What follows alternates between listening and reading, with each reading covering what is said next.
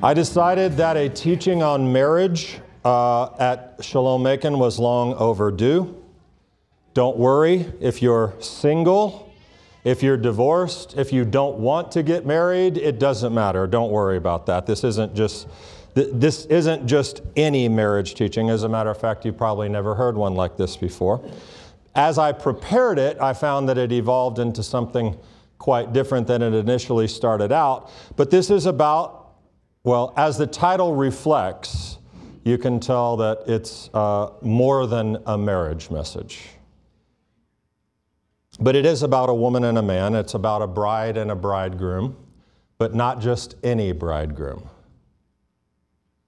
This one's about a bridegroom of blood. Coming to a theater near you this Friday, Blood Bridegroom. Stephen King's, have you, I'm just kidding. All right, any guests are up and out the door right now. They're like, what is happening here? It's all right. It's the Bible, right? We just started a new book of the Bible, Shemot, the book of Exodus. Welcome to it as we dive into this very, very strange, mysterious story in Exodus 4 the bridegroom of blood. You know the story? At a lodging place on the way, the Lord met him and sought to put him to death. Then Zipporah took a flint and cut off her son's foreskin and touched his feet with it and said, Surely you are a bridegroom of blood to me. So he let him alone. It was then that she said, A bridegroom of blood because of the circumcision. Huh? What? In the Bible? All right, first let's let's let's back up and make a little bit of sense of how we got here. Okay? As I said, new book, Exodus. Maybe maybe my favorite book, I'm not sure. But a lot has happened just getting to chapter 4.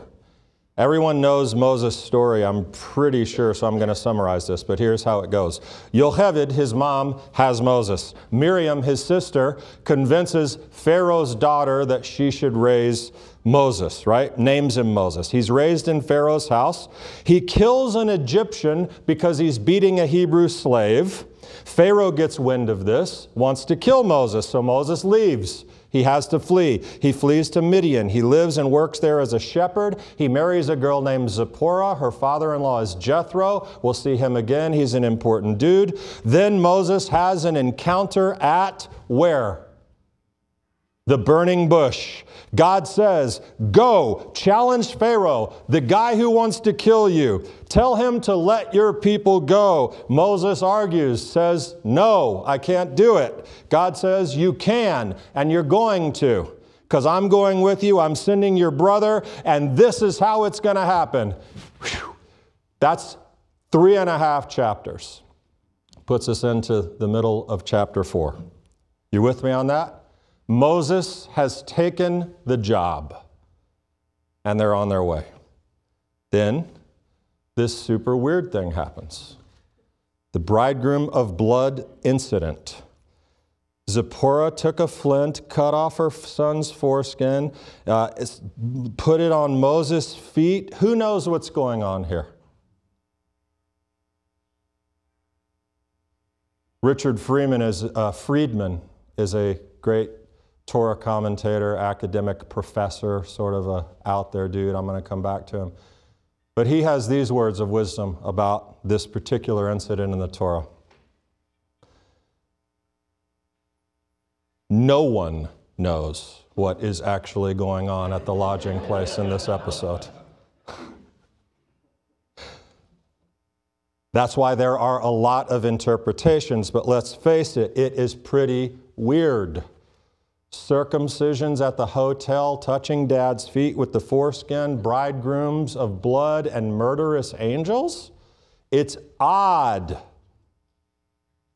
And what does this have to do with marriage? Men are getting nervous that I said this was going to be a teaching about marriage. I want to give you a unique perspective, but first I want to give you a traditional perspective. Okay, a couple actually. One, and then an academic, and then crazy. Drawing this from, the, from one of the rabbinic opinions, commentary I'm drawing here from actually right out of the ArtScroll Chumash. This is the way this is explained.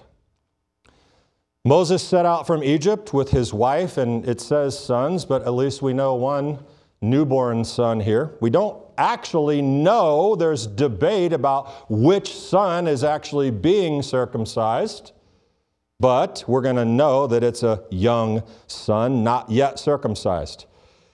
And here's the take this is the summary. Because Moses had not circumcised him, he wasn't diligent about circumcising him, an angel was sent to kill Moses. It's pretty serious, but it's more complicated than that because listen, Rabbi Yossi says, Moses, heaven forbid that Moses wouldn't care about something that important, right? Heaven forbid. So here's what was actually happening. There's this problem. Should they circumcise the child before they left Midian? For the three, three days, the child would be at grave risk because of the operation that had taken place. So, that's a problem. It's too risky. Or he could, Moses could circumcise the boy in Midian and then wait three days in Midian before he left. That would alleviate one problem, but it creates another. Because God told him, Go, you have to go. So he, I mean, then he'd have to delay the trip three days in Midian. So it's either way, but he made a decision. Moses' decision was we'll leave immediately. Okay? We're going to take the go commandment seriously. We'll leave immediately, but not circumcise them. God obviously knew we were going to have a newborn at this time. He said, Go, let's go. Fine, they set out. The text tells us that on the way, this occurs in the lodging place. It says, B'malon. Malon in modern Hebrew means hotel.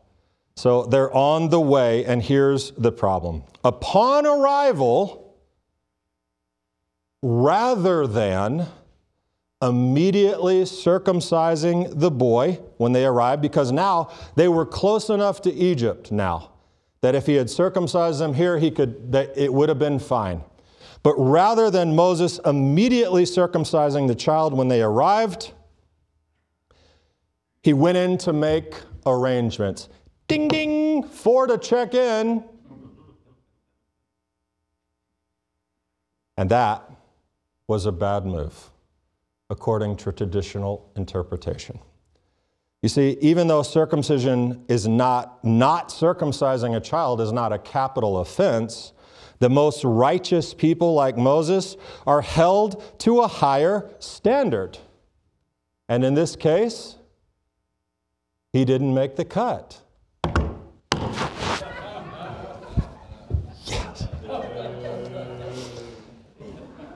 And then an angel grabbed Moses in such a way that Zipporah knew what was going on. Who's Zipporah? His wife. She, she knew what was going on and what was about to happen. So Zipporah did the deed. She saved Moses' life, actually. She stepped up, got it done. So in this story, a star emerges. Zipporah, the heroine, saved the day. And in reality, the nation of Israel in a in, in like a looking way forward way. Have you ever thought about that? If Moses dies out here, we got a problem. And listen, we've heard the quote behind every great man is a woman rolling her eyes. No. Behind every great man is a great woman, right? We've heard that. Let's pause to reflect on that for just one second, because that's not exactly how Judaism sees women. Women, the more beautiful, sensitive, and insightful side of the human race, all of those things, but in Judaism, most definitely considered more spiritually in tune. More spiritually in tune.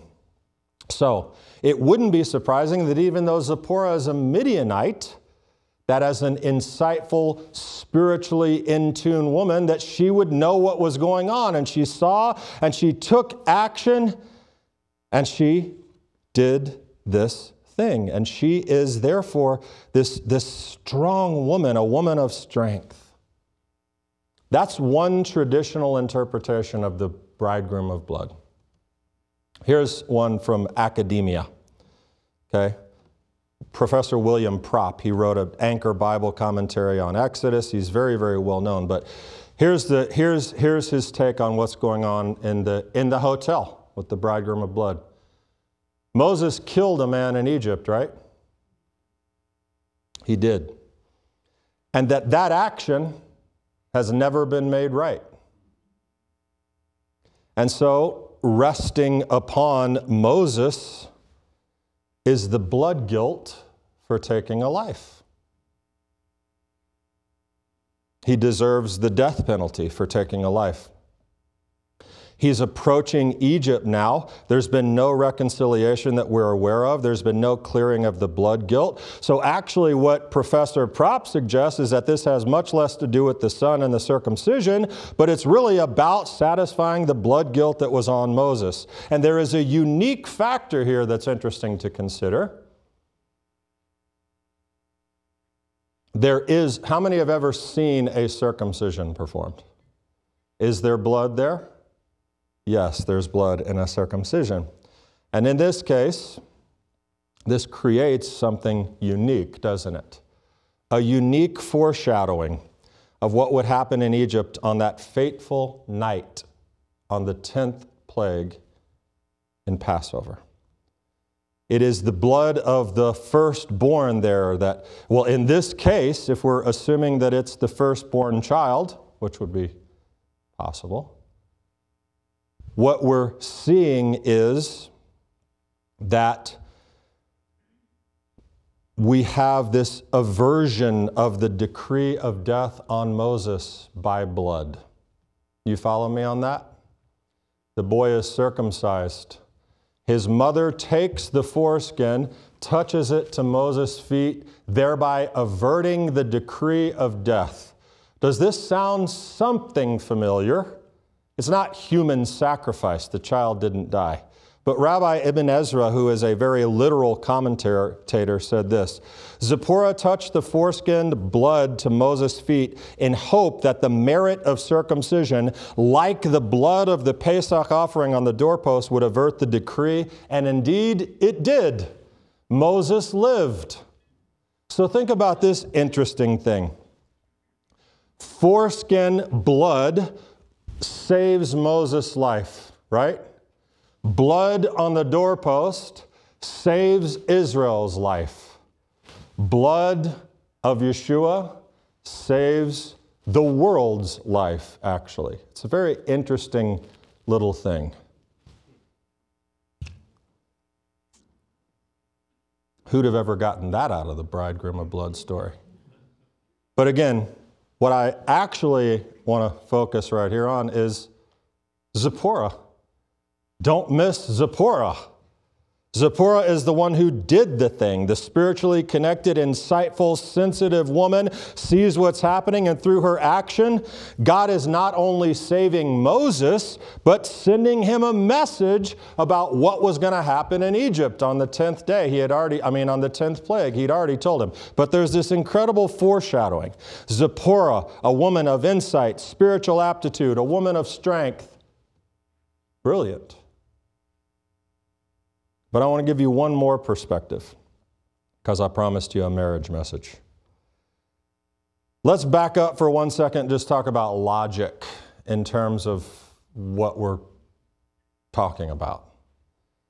It doesn't make a lot of sense in, in either of these interpretations.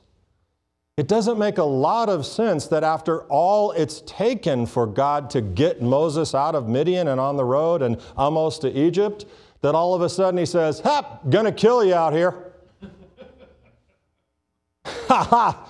Joke's on you, Moses. Talked you into it. Now I'm going to kill you. Don't, I mean, wouldn't it have made more sense that maybe God would mention that in Midian? Hey, Moshe, Hashem here. Listen, couple of things. I'd like you to circumcise the kid, and you haven't made it right about that murder thing. So before you set out so that I can really go with you, let's take care of that. It doesn't make sense that, that this is the way it would go. putting him and the family on the road and then saying, You're going to die out here. So I know that the traditional perspective I mentioned, again, one of them, has some merit, so does the other one. Each one has Zipporah doing something special. But let me get to this last interpretation courtesy of Dr. Richard Friedman. He is, as I told you, a Torah commentator and an academic, so he takes a lot of license with interpretation. I love it. I love what he does in so many ways. His commentaries are pretty unorthodox, no pun intended, but it makes you think. So let me start talking. Uh, let me introduce with a discussion about pronouns. I'm Damien. My pronouns are, I'm just kidding. I do mean some confusion around a pronoun that occurs in the story him. Listen. At a lodging place on the way, the Lord met him and sought to put him to death. Then Zipporah took a flint and cut off her son's foreskin and touched his feet with it and said, Surely you're a bridegroom of blood to me. So he let him alone. And then that, and that was then that she said, A bridegroom of blood. You hear all the hymns there? We have three hymns in the story God, Moses, and the infant at a night encampment, right? Hashem encountered him and sought to kill him. That's, that's, that's a thing. But there is agreement among commentators that this text is ambiguous. God might have wanted to kill Moses, or he might have wanted to kill the uncircumcised child. It doesn't really make it super clear. But either way, neither of those sound like something God would do kill his hero or kill the hero's son for a non capital offense. It's odd. So Friedman offers an innovative and definitely in the minority translation. Here's how Dr. Friedman's commentary reads And he was on the way at a lodging place, and Hashem met him, and he asked to kill him. I'll read it again. And he was on the way at a lodging place, and Hashem met him, and he asked to kill him. Do you see? I don't know if you would see because I would never see it. Meaning, on the way, Moses asked God to kill him.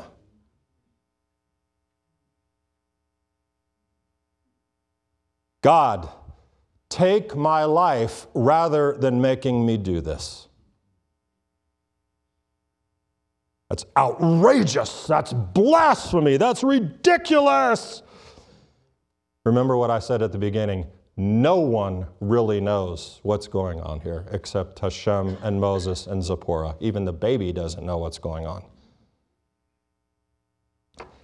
Please remember, though, also, that later this Moses, having completed the work of the Exodus and the, the receiving of the Torah at Sinai, and all these things, the much stronger and more confident Moses, the leader of Israel, also later says, What?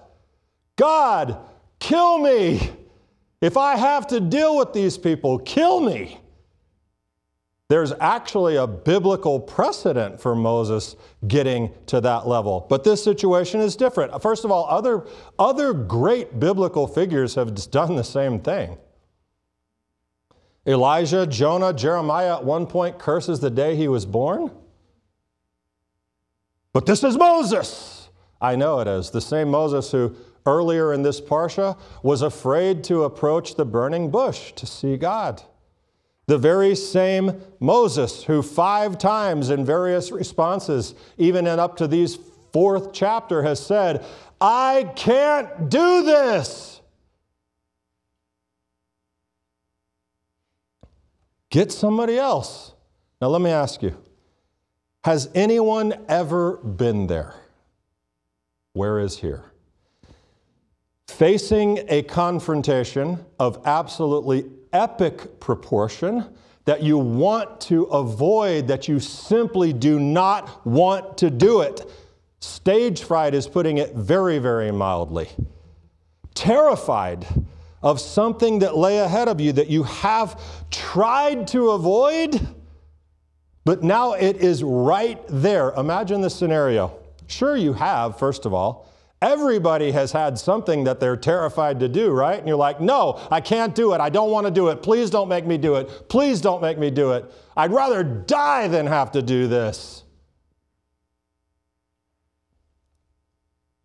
But let me say this you have never been asked, no matter how terrified you may have ever been to do something, you've never been asked to take your family back to a foreign land ruled by a despotic ruler who wants you dead, and then go in and say, Oh, yeah, dude, by the way, my God told me that you, the most powerful man in the world, should let all my people go. Now let's get it done.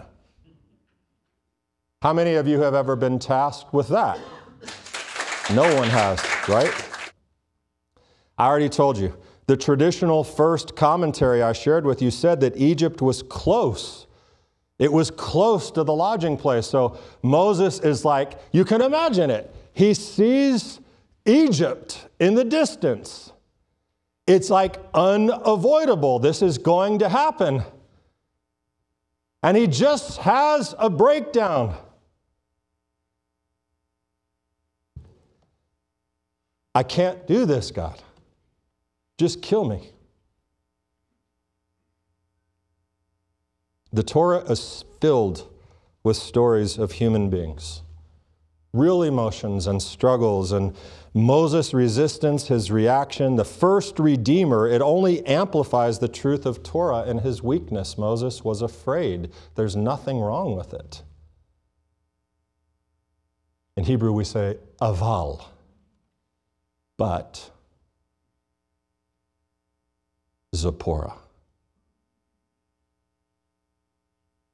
Consider his wife, his support, his encourager, and in this case, the courage that he had to have. Genesis 2:18 says, God, God says about the man, I will make a helper corresponding to him a strength for him, a partner who is equal and complementary, standing kenegado, opposite him, intellectually, emotionally, especially when needed, spiritually. So let's forget that thing about behind every good man is a good woman. Let's take the Jewish perspective, which says, sometimes literally opposite the man is the woman saying, You are going to do this. Or beside the man is the woman walking and saying, You can do this. Zipporah. But how does circumcising the child have anything to do with any of that? Moses wanting to die. How does that help? Here's what I love most in this woman of strength, woman of insight, woman of connection to the bigger picture. The circumcision is actually the most powerful thing she could have done. Why? Here's the thing circumcision is the covenant sign of the Jewish people, it is the sign of the Abrahamic covenant. God made promises to Abraham, did he not? That they would live in slavery, they'd live in another land, but that he would bring them back to the land. And circumcision was the sign, the seal of that covenant. And the spiritually in tune helper, Kenegado, supporter, encourager of Moses, his wife, Zipporah, says to him, Moses, I know you're afraid. Do it anyway. You have to. And she was very passionate, even from the words like, You become a bridegroom of blood. What, what does this mean? She was very passionate, saying, You have a wife and sons. Sons who are to be part of the covenant of Abraham. Sons who are inheritors in this promise. You can't leave us. You can't run from this. You can't avoid the calling. So the circumcision is the reminder to Moses of the obligation to carry on. This is a covenant seal. You must do it, Moses. You must be faithful to what began with Abraham and will continue through you. This is the seal, despite the fear. It's a very weird thing that the text says, She cut off the foreskin of her son and touched it to his feet. You're a bridegroom of blood to me. That's weird. But allegorically, then, if you'll allow me, babe, I know you're afraid. Let me see your foot. you got to keep walking. Now go, let's go. The covenant of Abraham and the salvation of your people depends on you. I am beside you. Your boys are behind you. Let's go. Speaking of go, Zipporah, you go, girl. this is real life. This is what marriage is supposed to look like? A man and a woman doing God's work together, in this case, the unspoken heroine that she is, Zipporah, the helper, the strength to have Moses changed his mind, accept his responsibility, and say, Bring it on. And he does. The text says, And he relented. Friedman says, He said, Forget it, God, don't kill me, I'm going to do it.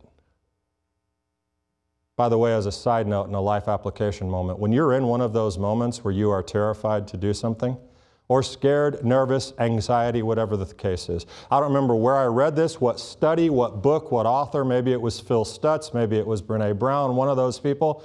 When you're feeling that incredible anxiety, we call it butterflies in the stomach. It's more like nuclear bombs in the stomach sometimes. When you feel that, do you know what you do? Psychologically, do you know what you do to overcome that? You say five words Bring it on, I'm excited. Not even a joke. You say it out loud if you can. Bring it on, I'm excited. Back to this. I had, I, you had to know that. I don't do a lot of Shabbat messages about marriage because I want to speak to everyone. I don't want to alienate anyone. I don't want anyone to feel excluded. If you're not married, don't want to be married, no problem. There is still a message here for you. If nothing else, bring it on. I'm excited. You can take that one. But allow me today to say this women, and especially wives, who support in so many ways the entire world. Through your care and your love, your unselfish giving of everything you have to those around you, husbands, kids, for all the spiritual insight, the fire, the close connection to God, the deeper side of life that you bring to our attention. Thank you. I was writing these words on my anniversary this week. Approaching three decades of marriage to a woman who's given so much to the world. There have been so many times, I think maybe why that Friedman commentary speaks to me so deeply is because of the number of times in my life when I have failed miserably, lost my way, wanted to quit, been afraid, said I can't do it. But the helper opposite me, sometimes literally in front of me, yelling at me, saying, Babe, you got to keep walking. So thank you to my Eshet Chayil. Thank you for all the times you've Zipporah'd me. so, my friends, there's some insight there, though, from one of the most confusing stories in the Torah. Whoever knew? Who knew you could get that out of the bridegroom of blood? Rated R. but the truth is, I want you to train yourself, men especially. I want you to train yourself to see the strength of women in the text. When they're mentioned, even in some obscure, weird story about circumcisions and killing angels, I want you to train yourself to see them as they should be seen. And men, be thankful to God, those of you who have a wife, that He knew it was never going to be good for you to be alone. Cherish your wives, appreciate them, understand them, respect them, adore them. And whatever interpretation you would like to lay claim to today, I gave you three good options. We can all be thankful, though, that Zipporah was there when Moses needed her most. Shabbat Shalom. Thank you for connecting with Shalom Macon. If you would like a deeper connection, please visit us at shalomacon.org. And if your connection with Shalom Macon has been meaningful and enriched your life, please consider partnering with us to accomplish greater things for the kingdom. Visit shalomacon.org/give to make either a one-time contribution or set up recurring giving. And thank you for being a builder, not a bystander.